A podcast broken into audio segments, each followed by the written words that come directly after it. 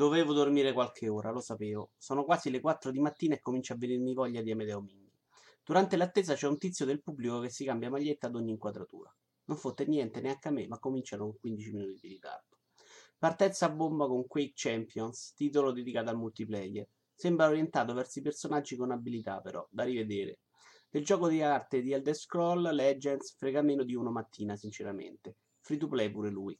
Vengono annunciate alcune novità di Fallout 4 dedicate alla costruzione e la possibilità di creare il proprio volto non sembra male. Il remaster di Skyrim è una realtà e certo non toglie il fiato. Uscirà il 28 ottobre e ci saranno le mod anche su console. Con Antonio comincia a parlare di Dishonored 2, poi lancia il trailer di uno che si fa la barba, Prey. Tecnicamente sembra tanta roba. Doom Snap Map permetterà di creare anche missioni single player, DLC a pagamento per il multi invece. Grida di gioia per l'espansione di Elder Scroll Line. No, davvero, grida di gioia per l'espansione di Elder Scroll Line. O un gatto si è suscitato dal pubblico, non sono sicuro. Nel trailer si uccidono granchi ed è più di quanto sia riuscito a fare io in 40 ore di gioco.